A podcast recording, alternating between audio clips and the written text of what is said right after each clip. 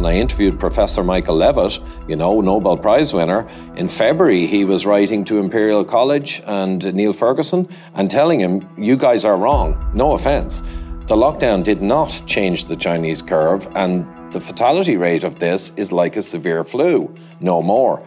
But they ignored him. They were dismantling the hospitals, making everyone wear masks in the middle of the summer, and then I realized this is not even stupidity.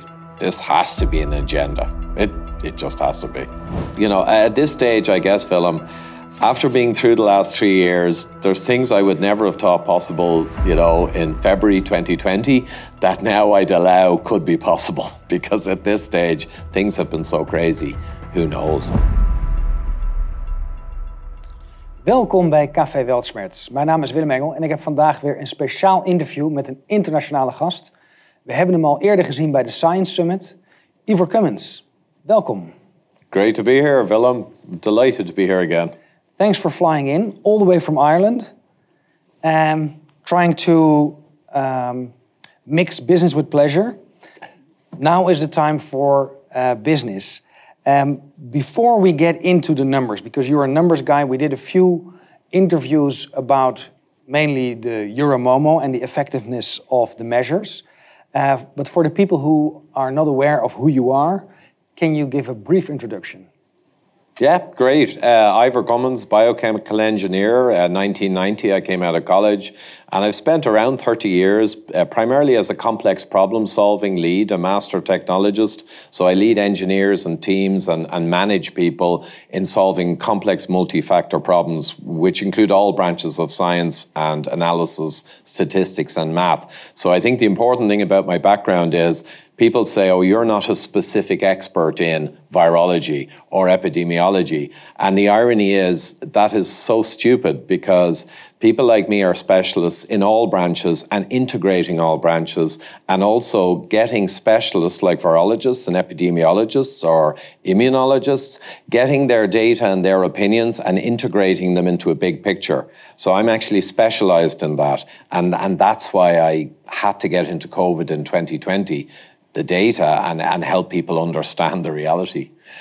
Um, and you've also published uh, a book uh, about health. So that was probably also another reason uh, why you are very interested in what's going on.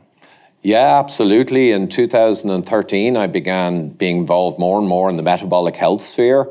Uh, did a lot of research, built a huge network, and ultimately in 2018, I wrote the book Eat Rich, Live Long with Dr. Jeffrey Gerber, who's a Denver, USA uh, metabolic uh, MD and specialist in metabolic health. And it's got 300 scientific references. And with our network, we think we've cracked nearly all the important vectors or aspects of achieving metabolic health and reducing or eliminating modern chronic disease like diabetes, Alzheimer's, obesity. They're all coming from the same fundamental problems, and we explain how you fix those issues. Um, by coincidence, maybe, those seem to be the risk factors with COVID as well. Um, one thing about the metabolic diseases um, this is why you have your Twitter handle, the Fat Emperor, because people look at you and say, "But you're not fat. You're only Irish." Which is bad enough.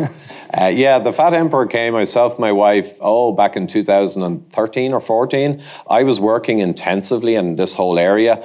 And it just came out as a triple level metaphor. So the Fat Emperor obviously refers to the Emperor's new clothes. So we knew the researchers in cholesterol and fat Uh, and carbohydrate for 50 years. A lot of them realized that cholesterol was not a problem, really, and fat was not a problem, but they maintained the narrative. And that was kind of like the Hans Christian Andersen, you know, the emperor's new clothes.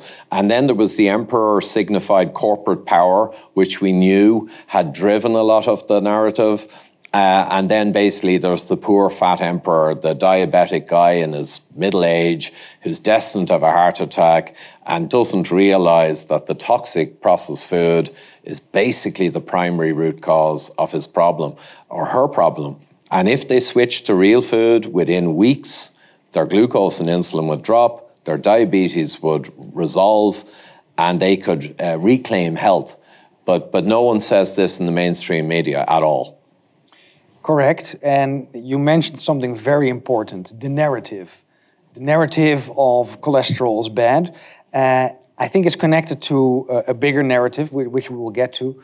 Uh, so you were quite critical about um, the, the, the, medical discourse, uh, the stories that are told by the doctors, or I should say, to doctors, on what to prescribe and how health works.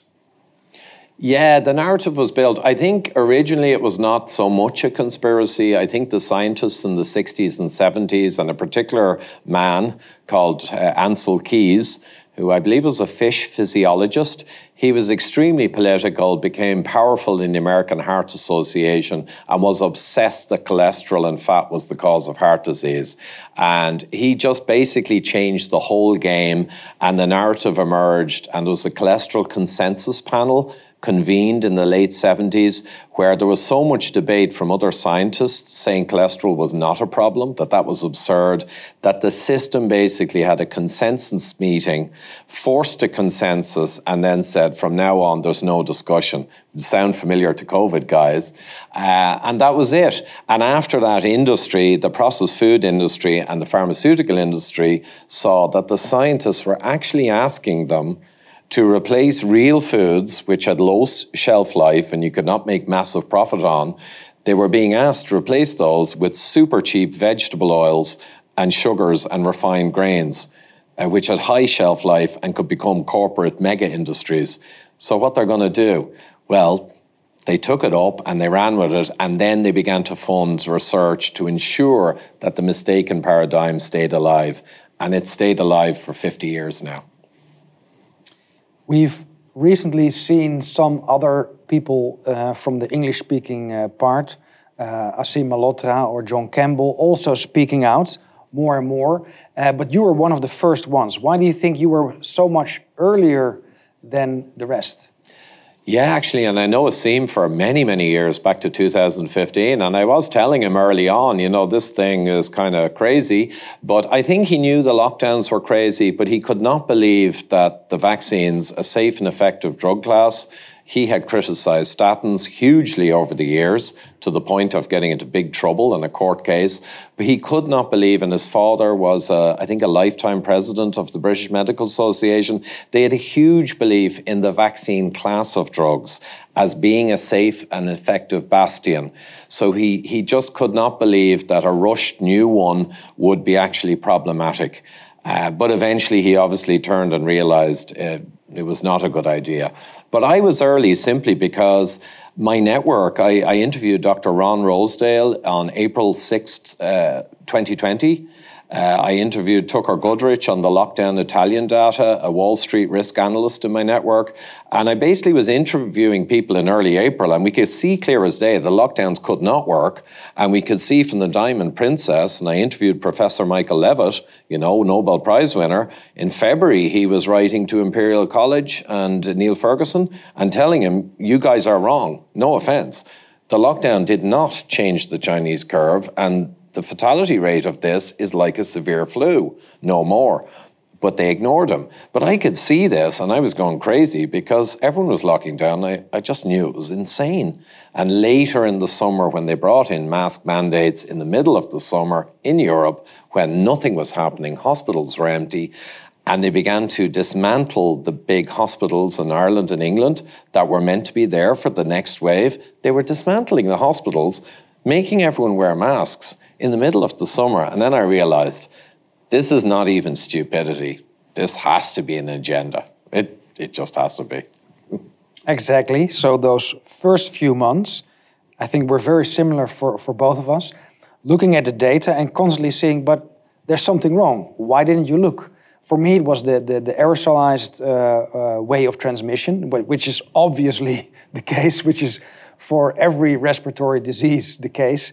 Mm. And it was completely ignored, ridiculed, pushed away. Um, but it had a huge implication, namely, if it's via aerosols, the transmission, then all the restrictions and the measures we're doing are not effective. Um, I think you showed this with the official numbers of Euromomo. Maybe uh, tell the audience what Euromomo is. Yeah, Euromomo is the European uh, mortality database, and all the countries supply their actual mortality data. And just for the listeners, excuse me, uh, what's crucial in any disease or epidemic or bubonic plague or anything is the excess mortality over normal. Because in Sweden or England, a thousand people per million uh, die per year. Uh, they get old, they die. Some people tragically die younger, um, but there's a normal mortality that's happening all the time. And what you got to watch when you're hit with a big problem, be it COVID or be it bubonic plague, you got to see how much higher is the mortality. So you can't use PCR and say, well, that guy died and he had COVID virus. That, that's meaningless. How many extra people died? So Euromomo showed quite simply, I looked at 2018 and Professor Levitt did as well, and you can integrate the excess death. You just add up every week of excess death over the baseline, and you can see 140,000 people over the winter of 18 uh, passed away because winters have higher death.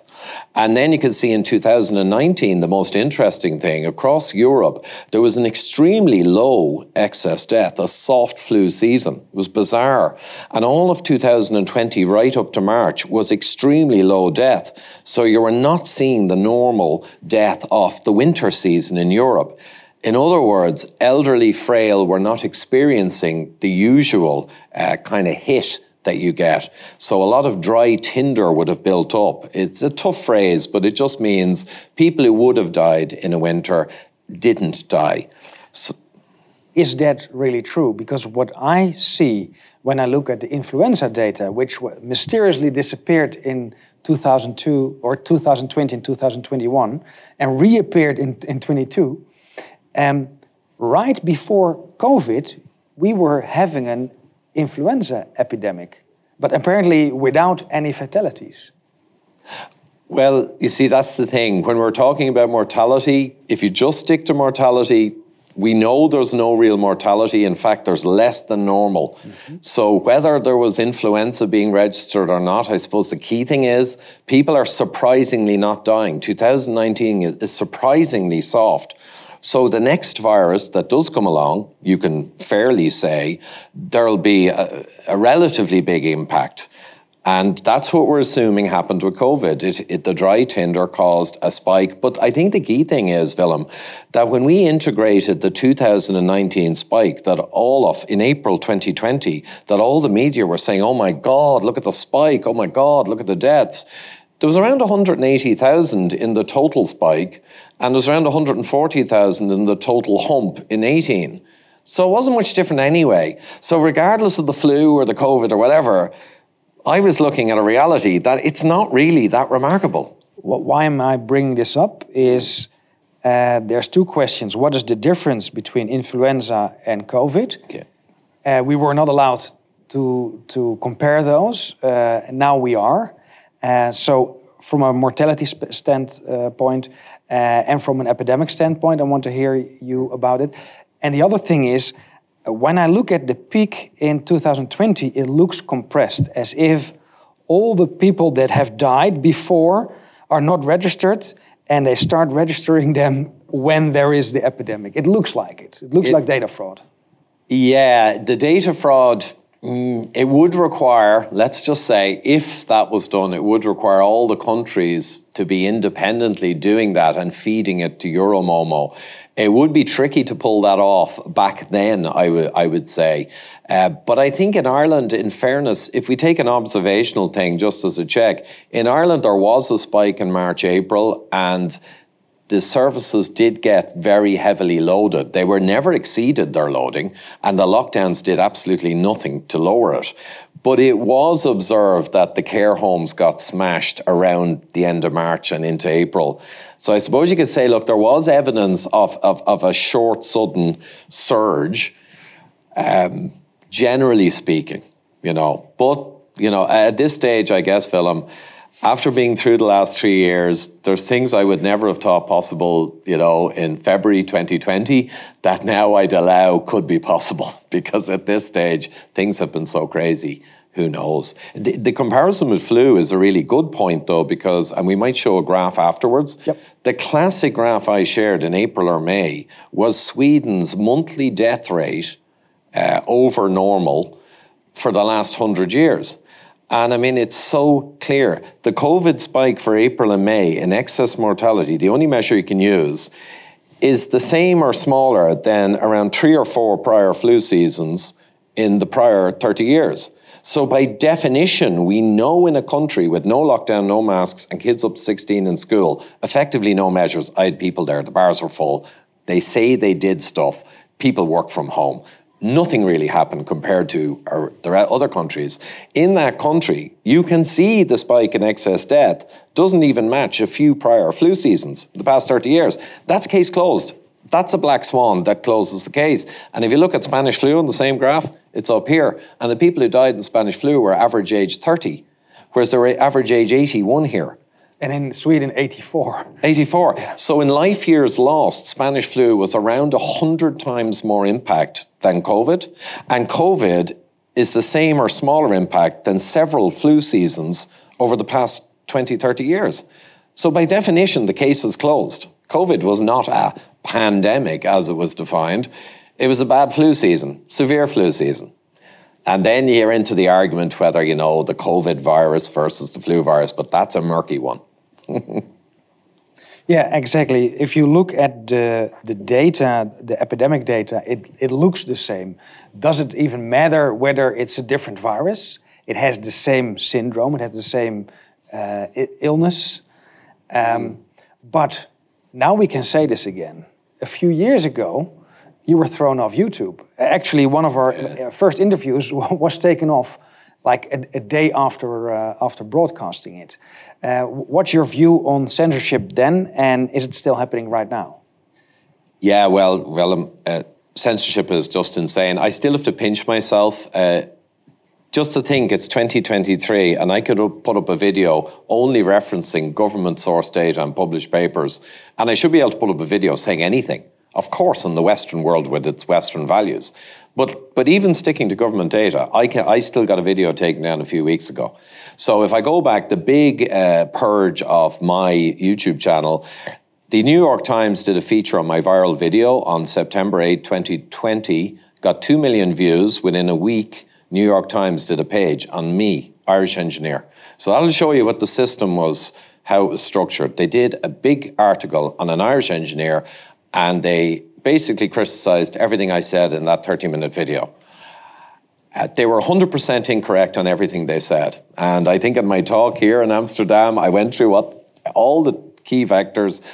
I was correct, but my network really was correct, not just me, on everything.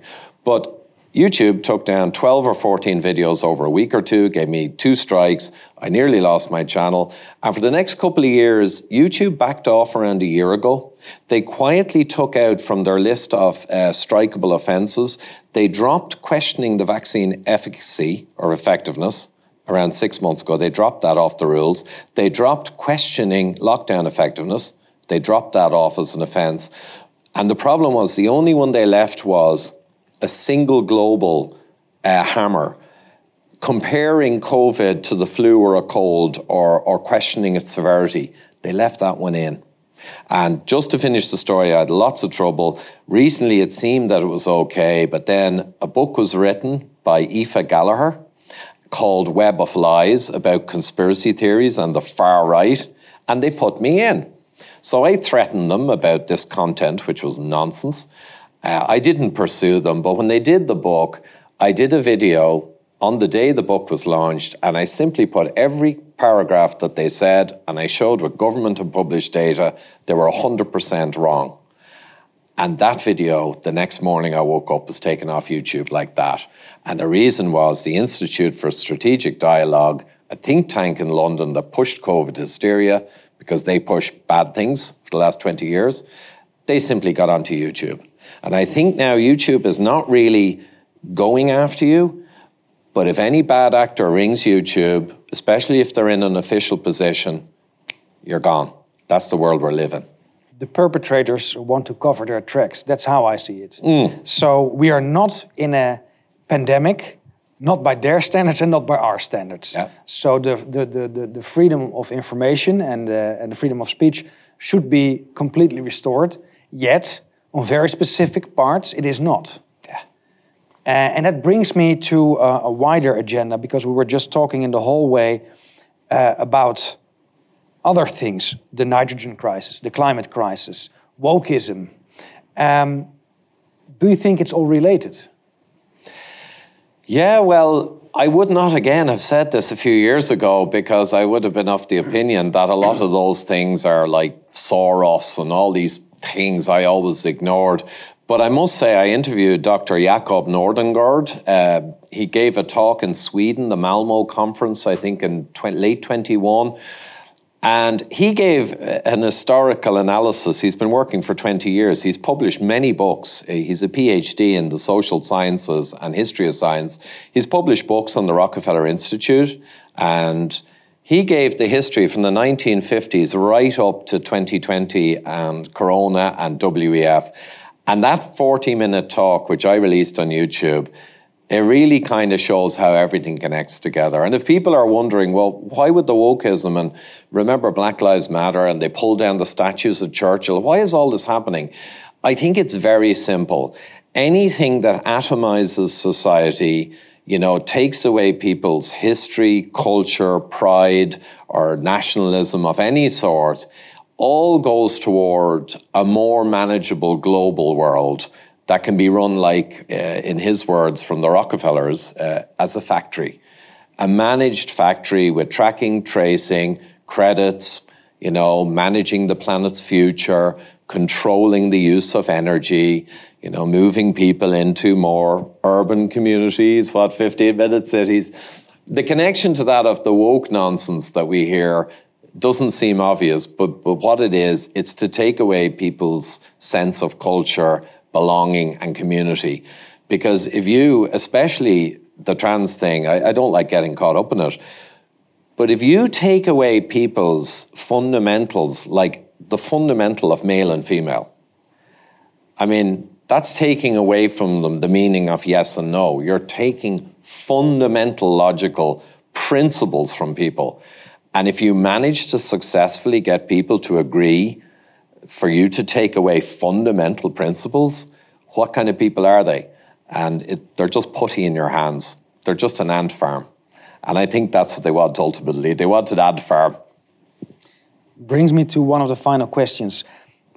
Did the injections have an effect on the population growth, so fertility and mortality? Can you see that in the data?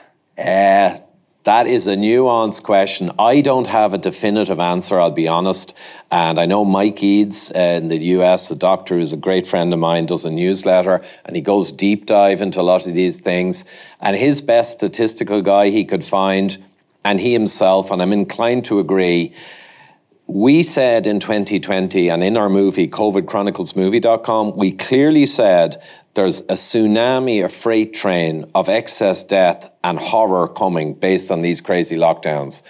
And I think that's coming and come and will continue to come, and the economic destruction, economic determinants of health. So that's there. You've got a unprecedented rollout of a brand new drug technology platform. It's not even a new vaccine, it's not even a new drug mRNA is a whole platform and it's come out of nowhere and it's been applied like never before in history. That's in there. And then you have all the depression and mental effects, etc., of all what went on carrying. It's a mess and it's hard for me to definitively say. But I think what we can say, and we were talking about this earlier, is the lockdowns, the vaccines, the masks, and all of the madness that the experts drove through the governments and institutions, that full product has caused all the excess mortality that's happening.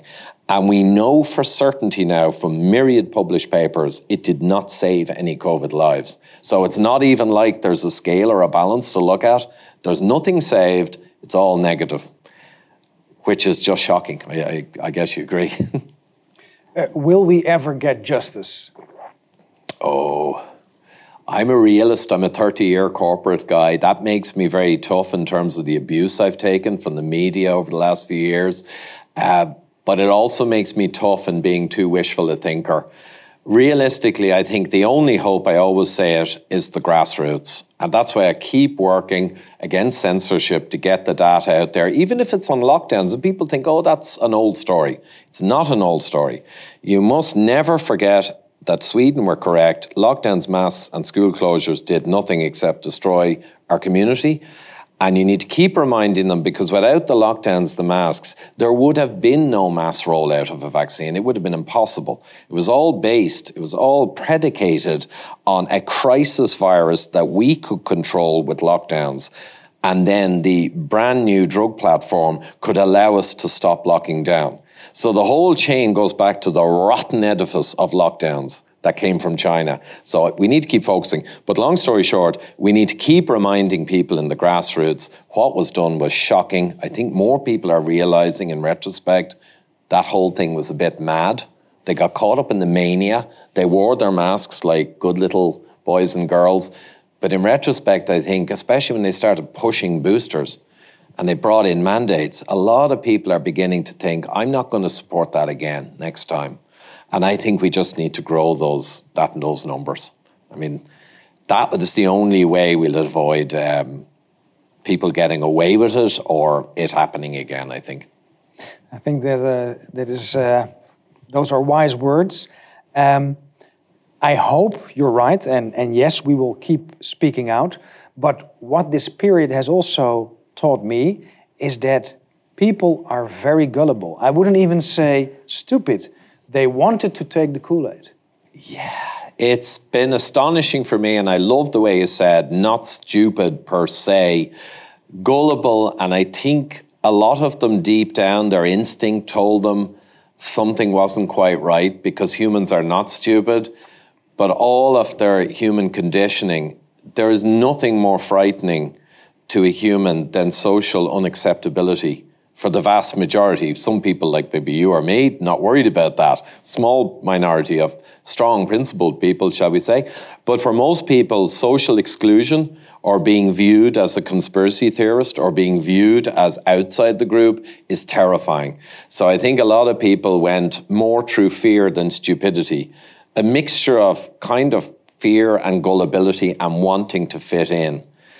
And I think that's the most of the people. And then there's the 20 or 30% who drove the mass formation a la Desmet, the mass formation where they really embraced it as a personal virtue to jump in now and have meaning in the collective and to save Granny and save people with masks. Those 20, 30%, again, they're not evil.